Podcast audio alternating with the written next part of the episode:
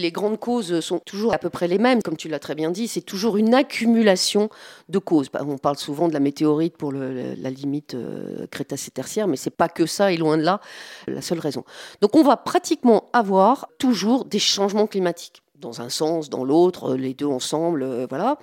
On peut avoir du volcanisme. Le volcanisme va provoquer un tel dégagement de gaz euh, que dans un premier temps, on va avoir un refroidissement, puis un réchauffement avec les gaz à effet de serre. On pourra avoir également des chutes de météorites. L'anoxie des eaux va être quelque chose d'important aussi. La diminution des surfaces de continents, puisque les continents bougent, vous le savez tous, donc on va avoir des modifications des circulations océaniques. Donc tout ça, c'est des facteurs qui vont se cumuler et qu'on va retrouver euh, dans pratiquement toutes les crises.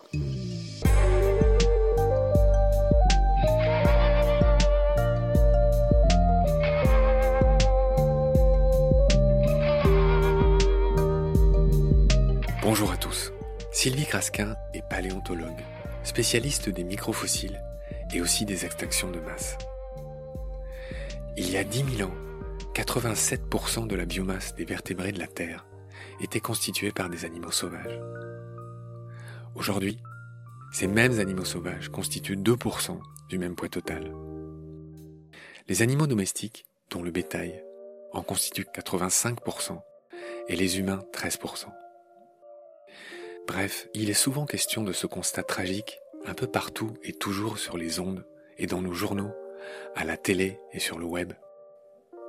Mais pour cette série encore, Baleine sous gravillon propose un pas de côté, une mise en perspective, pour vous donner un contexte et des éléments de comparaison, de compréhension. Cette série vous présente et vous explique en détail les cinq précédentes grandes extinctions de masse. De fait, il n'y en a pas que cinq. Il y en a eu beaucoup plus dans l'histoire de la vie. Mais il y en a eu cinq majeures qui ont éradiqué en peu de temps, sur toute la planète, plus de 75%, parfois 95% des espèces dans les océans et ou sur la terre ferme. Il y a eu un avant et un après une GEM, une grande extinction de masse. Les fossiles ne sont jamais les mêmes avant et après. Après trois épisodes qui vous ont donné le contexte et les outils pour mieux situer chaque grande extinction de masse, nous allons enfin aborder chacun de ces épisodes catastrophiquissimes du passé. Chacun a radicalement changé la donne, rebattu les cartes de la vie. Grandes extinctions de masse, chapitre 4. C'est parti. Salut Sylvie. Salut Marc. Bon, je suis content parce que après plusieurs épisodes où on a expliqué à celles et ceux qui nous font la gentillesse de nous écouter, en gros, le découpage des temps géologiques, cette espèce de logique, ce qu'était un fossile, les apparitions de vie. On va enfin aborder le grand sujet pour lequel je t'ai appelé, qui est ta spécialité. On va parler dans cet épisode des extinctions de masse. Et la première chose que je voudrais que tu nous expliques, c'est quels sont les critères qui font qu'un événement est qualifié d'extinction de masse. Donc, ce qu'en fait, on va parler surtout, c'est de crise biologique. Et donc, une, crise, si on prend la, définition euh, du dictionnaire, c'est une manifestation brusque et intense, de durée limitée, d'un état ou d'un comportement, pouvant entraîner des conséquences néfastes. Donc, ça, c'est la définition d'une crise, quelle qu'elle soit. Si on parle de crise biologique, ça va impliquer les fameuses extinctions en masse. Et pour qu'on parle d'extinction en masse, il faut qu'on ait trois critères. Un critère taxonomique, un critère temporel et un critère spatial. Taxonomique, ça veut dire qu'il faut qu'il y ait des rangs élevés et un mode de vie différent pour qu'ils soient touchés par cette crise. Cette crise, elle doit se dérouler très rapidement à l'échelle des temps géologiques. Quelques millions d'années Instantanée, 2 millions d'années. Et cette extinction doit être ressentie à l'échelle du globe ou sur de très grandes distances. Si on prend par exemple les crises de la mer d'Aral actuellement, c'est dramatique, mais ce n'est pas une extinction de masse, ce n'est pas une crise biologique puisque ça ne touche qu'un petit, euh, un petit bassin. Qu'est-ce qui se passe euh, dans la mer d'Aral? Eh bien, la mer d'Aral, en fait, euh, bon, le, niveau de l'eau ne fait, ne fait que baisser et le taux de la salinité ne fait qu'augmenter. Donc, toutes les espèces qui ne sont pas capables de s'adapter ont disparu. Et actuellement, il ne reste que quelques vers et quelques, quelques arthropodes qui sont capables de, de survivre. Si tu veux bien, je vais résumer donc ce qu'est ces fameux trois critères d'une extinction de masse. Ce sont des événements brefs, mais alors attention, en géologie, un événement bref, c'est quand même quelques millions d'années, ou tu l'as dit instantané. Par exemple, s'il y a une météorite qui s'écrase, comme c'est arrivé avec les dinosaures, ça, bah, on comprend bien que c'est instantané. Mais voilà, un événement bref en géologie, c'est quelques millions d'années, donc ça c'est le premier critère. Deuxième critère, un nombre très important d'espèces qui disparaît. Moi j'avais noté moins 75%, tu m'as dit que ce chiffre est discuté, mais c'est pour donner une idée à celles et ceux qui nous écoutent. En gros, il faut vraiment que les trois quarts de la biodiversité disparaissent, et il faut que ça disparaisse partout. Ce sont les trois critères. Alors, Sylvie, il y a des débats sur ces critères jusqu'à aujourd'hui. Est-ce que c'est le cas dans ton labo, par exemple? Sur les critères. Je lis qu'il y a des débats, des biais sur l'échantillonnage, des estimations qui seraient imprécises. C'est-à-dire que c'est des conventions, c'est comme beaucoup de choses en science. Bien sûr, donc en fait, ces, critères qu'on vient d'énoncer, ce sont les, critères pour définir les, crises majeures d'évolution de la paléobiodiversité. Mais il faut savoir que les extinctions, c'est quelque chose de naturel et qui va se produire à plein de moments différents. C'est ce qu'on appelle chez nous le, bruit de fond des extinctions et des apparitions. Donc c'est l'évolution normale de la biodiversité. Et on va ici parler des pics, en fait, des, moments où on va avoir beaucoup plus d'extinctions que d'apparitions d'espèces. Tu m'as montré un schéma tout à l'heure parce que tu as bien préparé cette émission, puis surtout tu as des conf que tu as faites, et donc tu as plein d'illustrations. Et tu m'as montré un beau schéma où on voit l'augmentation de la biodiversité, c'est-à-dire il y a de plus en plus d'espèces dans l'histoire de la vie, et on voit des espèces de gros trous qui correspondent aux cinq extinctions de masse dont on va parler aujourd'hui avec toi. Ce que je veux dire par là, c'est que la biodiversité augmente. Ça, c'est un constat simple. Depuis l'apparition de la vie, ça paraît presque évident. Au début, il y avait très peu de choses. Maintenant, aujourd'hui, il y a une variété, une biodiversité énorme. Est-ce que tu veux dire un mot là-dessus? Oui. Alors, cette évolution de la biodiversité, euh, c'est quelque chose qui est connu depuis très longtemps, hein, depuis la fin du XVIIIe siècle. C'est quelque chose qui était connu comme le grand ensemble paléozoïque, le grand ensemble mésozoïque et le grand ensemble d'après. Donc, cette évolution de la biodiversité pour arriver, ça s'est connu depuis très très longtemps. Mais cette évolution de la biodiversité, ben, j'ai envie de dire, c'était pas un long fleuve tranquille. Il y a des périodes où il y a plus de spéciation, d'apparition d'espèces que d'extinction, donc la biodiversité va augmenter. Il y a des périodes où ça va être relativement stable, qu'on appelait les périodes de stase, où il va y avoir un équilibre entre les apparitions et les disparitions d'espèces. Et après, on va avoir les fameuses périodes de crise où là, il va y avoir beaucoup plus d'extinction que d'apparition d'espèces. On est toujours dans les généralités avant d'aborder chacune de ce qu'on appelle les Big Five. C'est un drôle de nom quand même parce que ça fait penser au safari, tu sais, euh, les Big Five, le lion, euh, le, buffle, le rhino, le léopard. Et... Moi, ça me fait plutôt penser au basket. Ah, pourquoi? Au match de basket, les, les cinq meilleurs euh, sur le terrain, euh, voilà. Ah, les All-Stars, ouais. ah, c'est étonnant. Tu aimes le basket? Pas du tout, mais mes enfants euh, ah. en ont beaucoup fait subir, si j'ose dire. J'en reviens aux généralités sur nos extinctions de masse. Sylvie, juste pour dire que nos deux amis Georges Louis Leclerc de Buffon, je ne sais pas si tu as remarqué, Buffon, on l'appelle toujours Buffon, on ne dit jamais son prénom, qu'on a surnommé aussi le Pline de Montbard, c'était son surnom. Et Georges Cuvier, qui est un autre anatomiste très célèbre, alors Buffon c'est un naturaliste, un mathématicien, il faisait beaucoup de choses. Tout ça pour dire que ces deux-là ont influencé des gens comme Darwin et Lamarck, qui ont changé le cours de l'histoire en matière de biologie, d'évolution, etc. Enfin, juste pour dire que ces deux-là, pour en revenir à la base, ont pressenti les extinctions de masse. Ce sont eux qui ont, euh, alors c'est peut-être pas eux qui ont inventé le concept, mais ce sont ces deux-là qui ont commencé à en parler à une époque où le catastrophisme régnait dans les esprits. Je veux bien que tu nous résumes ce qu'était le catastrophisme. Les deux personnes dont tu parles ont travaillé au Muséum national d'histoire naturelle. Nous en sommes quand même très fiers. Alors oui, oui, et dire aussi que le MNHN a été créé en 1793. Et c'était à l'époque les Jardins du Roi. Ouais, il y avait déjà le Jardin des plantes et les cuviers avaient été embauchés euh, pour s'occuper des plantes là-dedans. Voilà. Donc, à cette époque-là, nous vivions sous une, haute autorité de l'Église qui refusait toute notion d'évolution, puisque reconnaître l'évolution, ce serait nier la toute-puissance de Dieu qui a tout créé. Et surtout la création. Voilà, c'est ça. Donc la création, c'est malheureusement euh, quelque chose qui revient de plus en plus, en particulier en venant de, certains pays euh, très obscurantistes, et auxquels nous... nous tu penses aux aliments euh, Faisons... Par exemple, mais pas que. Je précise que nous sommes tout début septembre 2021 et qu'il y a cet événement des talibans qui ont reconquis leur pays. Et c'est peut-être pour ça que tu dis ça. Mais... Je dis ça aussi, mais aussi aux États-Unis, hein, il y a une, montée de cet obscurantisme et de créationnisme qui est vraiment dangereux. Mais ça, c'est pas récent. C'est pas récent, non, mais ça continue. Il y a des universités euh, qui sont entièrement basées sur le créationnisme. C'est gravissime. Alors tu me parles de créationnisme, mais alors moi je te parlais de catastrophisme, et c'était plus pour dire, mais, mais c'est lié évidemment, que pour les savants à cette époque, le monde procédait par, enfin, comment dire, évoluait sur la base de grandes catastrophes. C'est ça. C'est-à-dire qu'il se passait un truc, c'était fixe. Bim, énorme catastrophe, le monde change, ça continue pendant longtemps, bim, nouvelle catastrophe. Et donc cette école de pensée s'appelle le catastrophisme. D'autres, comme Lyell, le fameux géologue Lyell, qui a Mhm. tant inspiré Darwin, qui est un peu euh, celui qui peut-être qui l'a le plus inspiré pour sa théorie de l'évolution, lui était un uniformitariste, pardon pour ces noms compliqués, mais lui pensait que c'était justement pas ces grandes catastrophes, mais plutôt une sorte d'évolution lente. Et en fait, c'est un mix des deux, comme souvent. On parlait des Big Five, il y a eu cinq énormes extinctions de masse dans l'histoire de la vie.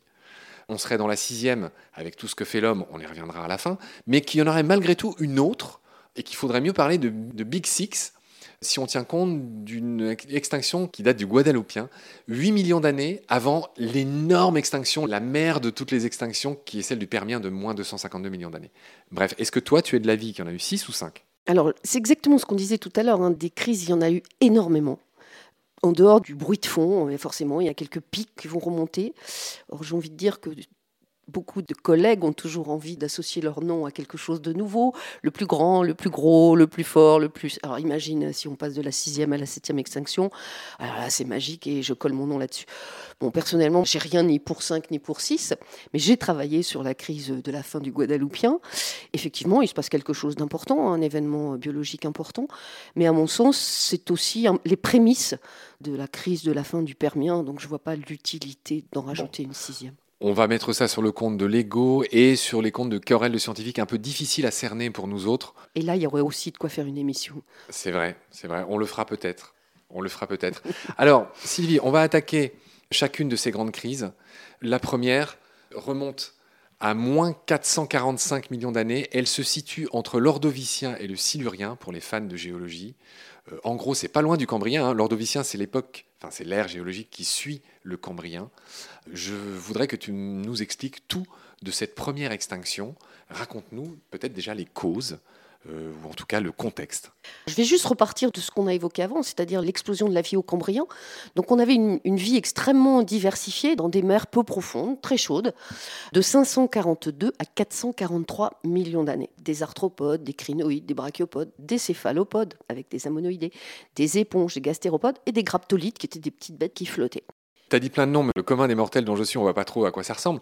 Grosso modo, ça, ça ressemblait à des, nautiles, à des choses comme ça. Voilà. Euh, Alors, les- ce, qui, ce qui est important de retenir, c'est qu'on a une vie très diversifiée, essentiellement posée sur le fond. Il y a peu de bestioles qui nagent ou qui flottent. C'est essentiellement une vie fixée. Et attention, il n'y a pas de vie connue sur les continents à cette époque-là. J'insiste, pardonne-moi, sur la caractéristique numéro un de cette première grande extinction de masse. C'est que, évidemment, vu qu'il n'y avait pas de vie sur la Terre à cette époque, sur la Terre ferme, tout ce que tu dis se passe dans les océans Exactement. primitifs. Donc, cette première crise de l'Ordovicien, à 440 millions d'années, c'est une crise marine. Donc, 85% des espèces marines donc, vont disparaître, avec des coraux, les échinodermes, c'est-à-dire euh, les trilobites, les graptolites.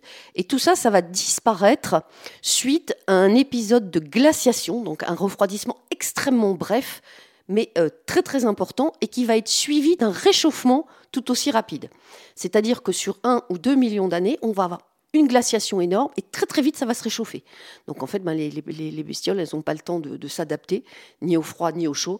Donc on va avoir une énorme disparition de toutes ces espèces marines à la fin de l'Ordovicien. Le facteur privilégié, c'est une glaciation, puis bam, un gros réchauffement derrière. Alors ça, ça n'a pas pardonné. 85% des espèces marines uniquement, nous l'avons déjà vu, ont disparu. Tout à fait. Est-ce que tu as autre chose à dire ou est-ce qu'on peut enchaîner sur la deuxième? On peut enchaîner sur la deuxième.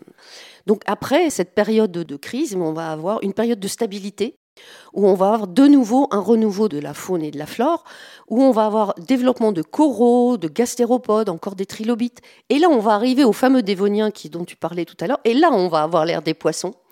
Le dévonien, c'est vraiment l'étage des poissons. On va avoir des poissons cartilagineux, c'est-à-dire tout ce qui va ressembler aux requins, aux choses comme ça, et des poissons osseux. Et on va avoir, comme on en a parlé tout à l'heure, les toutes premières plantes qui vont se développer sur le, le continent avec une vitesse mais absolument exceptionnelle. La terrestrialisation des végétaux, ça va aller, mais c'est fulgurant.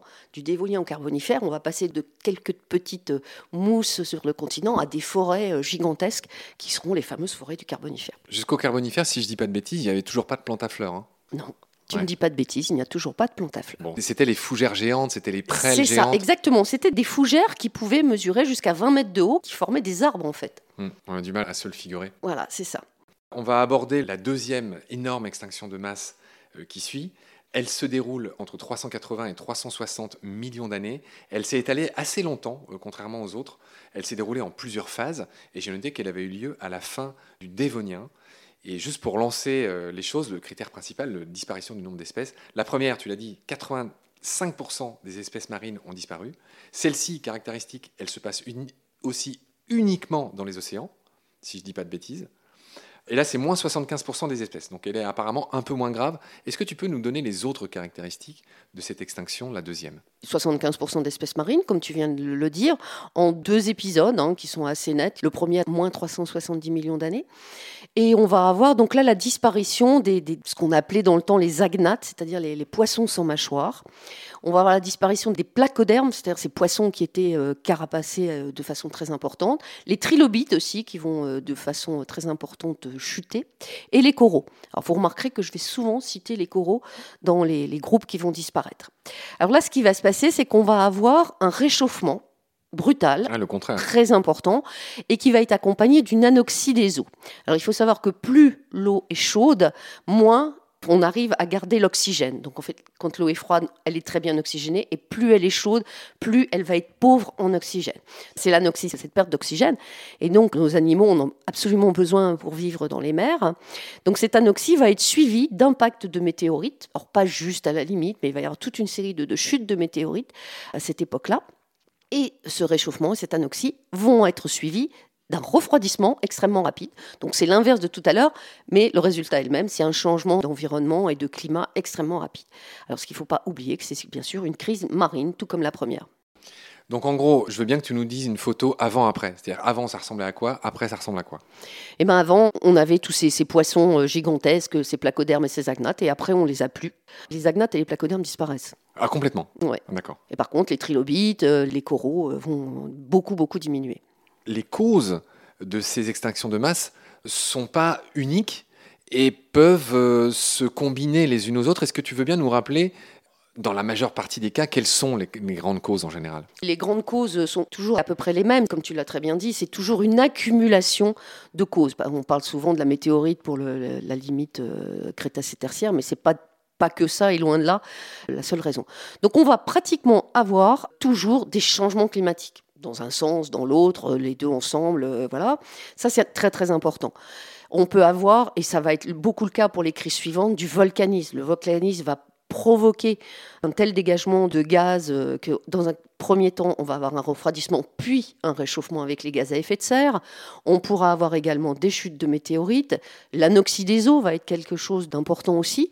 La diminution des surfaces de continents, puisque les continents bougent, vous le savez tous, donc on va avoir des modifications des circulations océaniques. Donc tout ça, c'est des facteurs qui vont se cumuler et qu'on va retrouver euh, dans pratiquement toutes les crises. On va enchaîner sur la troisième, et là, si je pouvais, je mettrais un roulement de tambour, parce que la troisième grande crise, la troisième grande extinction de masse, c'est celle, on en a déjà parlé plusieurs fois dans ces épisodes, c'est celle du Permien. Elle a lieu il y a 252 millions d'années. Elle a été surnommée la mère de toutes les extinctions de masse. C'est la pire extinction de masse de tous les temps, tu vas nous en parler, et pour la première fois, elle concerne la vie dans l'eau, mais aussi la vie sur Terre, car entre-temps, la vie sur Terre était apparue. Je te laisse nous l'expliquer. Exactement. Donc juste avant, on va avoir les deux grands étages du Carbonifère et du Permien hein, qui vont nous conduire euh, donc de la crise précédente à celle-ci. Et donc on va avoir les animaux sur le continent et les végétaux, donc euh, les arthropodes puis les vertébrés. Et ça va être l'époque des, forêts géantes, hein, de ces fougères géantes, de ces, de ces arthropodes géants, les libellules géantes, tout est géant à cette époque-là, pour dire à quel point eh bien, les, les conditions ont été euh, favorables pour le développement de la vie sur Terre. Des libilules de 50 cm d'envergure, je m'en souviens, Voilà. ou voire d'un mètre. Ouais, même plus. Donc en fait, on est dans un milieu idyllique et on a un niveau de biodiversité à la fin du Permien qui est absolument remarquable. Donc dans les océans, on va avoir des poissons, des ammonites, euh, sur le continent, donc les fougères géantes, des grands vertébrés, reptiles, les insectes. Donc vraiment, euh, c'est une vie euh, florissante. Luxuriante, ouais. Alors, qu'est-ce qui va se passer? Eh bien, c'est la crise, comme tu l'as dit, il y a 251 millions d'années, et la vie va pratiquement être éradiquée de la surface du globe. Il faut bien se rendre compte que 95% des espèces marines vont disparaître. Des groupes entiers de coraux qui vont disparaître, les trilobites vont disparaître complètement, les fusulines qui sont des grands euh, foraminifères unicellulaires qui vont disparaître. C'est quoi les foraminifères, pardon? Alors les foraminifères, ce sont des unicellulaires, alors qui normalement sont microscopiques, mais les fusulines à cette époque-là, c'était des unicellulaires géants qui pouvaient avoir jusqu'à 2 cm de diamètre, mais ce sont des unicellulaires. Les ammonoïdés, comme les goniatides, vont disparaître et 70% des espèces terrestres vont s'éteindre aussi à cette époque-là. Alors, c'est vraiment une accumulation de causes qui vont euh, jouer à cette époque-là il va y avoir des événements qui vont être progressifs et d'autres qui vont être extrêmement brutaux. Alors, dans les événements progressifs, on va avoir la formation de la Pongée. La Pongée, c'est le grand continent unique qui va exister à la fin du Paléozoïque, où tous les continents vont être réunis en une seule masse. Je glisse l'étymologie. Pongée, ça veut dire toute la Terre. C'est le regroupement de tous les continents en une seule et même masse qu'on appelle la Pongée. Pardonne-moi. Il n'y a pas de souci. Donc cette Pongée, ce continent unique, ben, le fait que tous les, tous les continents vont être regroupés en un seul, va faire que l'on ne va plus avoir les plateaux continentaux, c'est-à-dire ces zones juste après le continent où se développe la grande majorité de la vie euh, dans, les océans. Il ne va plus y avoir de couloirs pour faire circuler les eaux, plus de courants océaniques. Donc tout ça, ça va faire que on va avoir un climat hyper continental dans le, milieu de ce continent gigantesque. Et il va y avoir, suite à l'arrêt de l'activité de dorsale océanique, une très forte chute du niveau marin. C'est-à-dire que le niveau marin va baisser, mais verticalement, de plus de 250 mètres. Ce n'est pas la mer qui se retire de 250 mètres, c'est le niveau marin qui baisse de 250 mètres.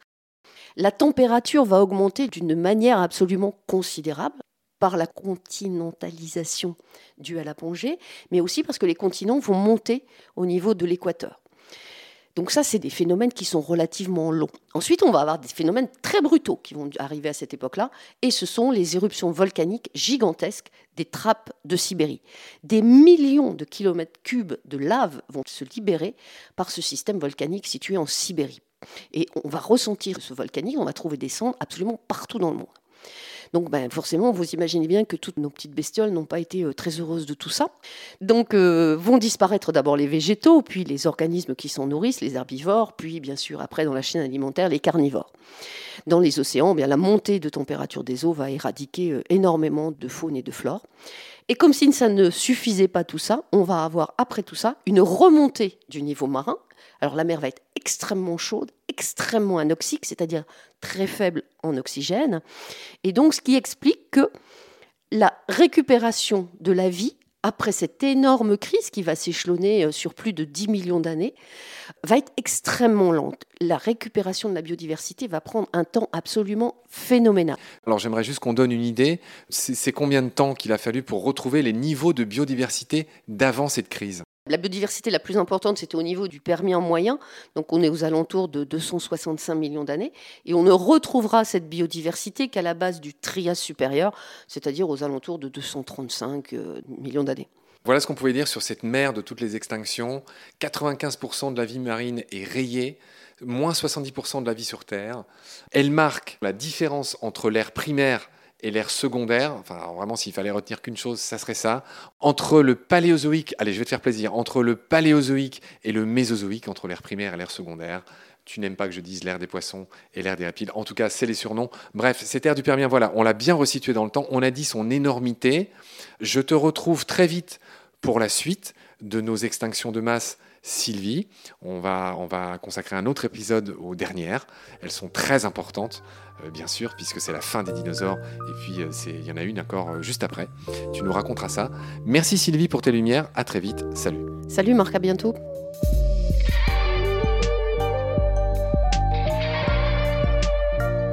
C'est la fin de cet épisode. Merci de l'avoir suivi. Baleine sous gravillon a la chance d'avoir un premier partenaire, Derven une entreprise de génie écologique qui partage nos valeurs, celles du respect du vivant. Mais pour continuer, nous avons aussi besoin de votre soutien, qui consiste à s'abonner, à partager le lien de nos podcasts et ou à faire un don sur Helloasso. Grand merci par avance. Je remercie tous mes équipiers pour leur aide précieuse et je vous retrouve bientôt pour de nouveaux épisodes. D'ici là, prenez soin de vous et de ce qu'il y a autour de vous. Merci, à bientôt.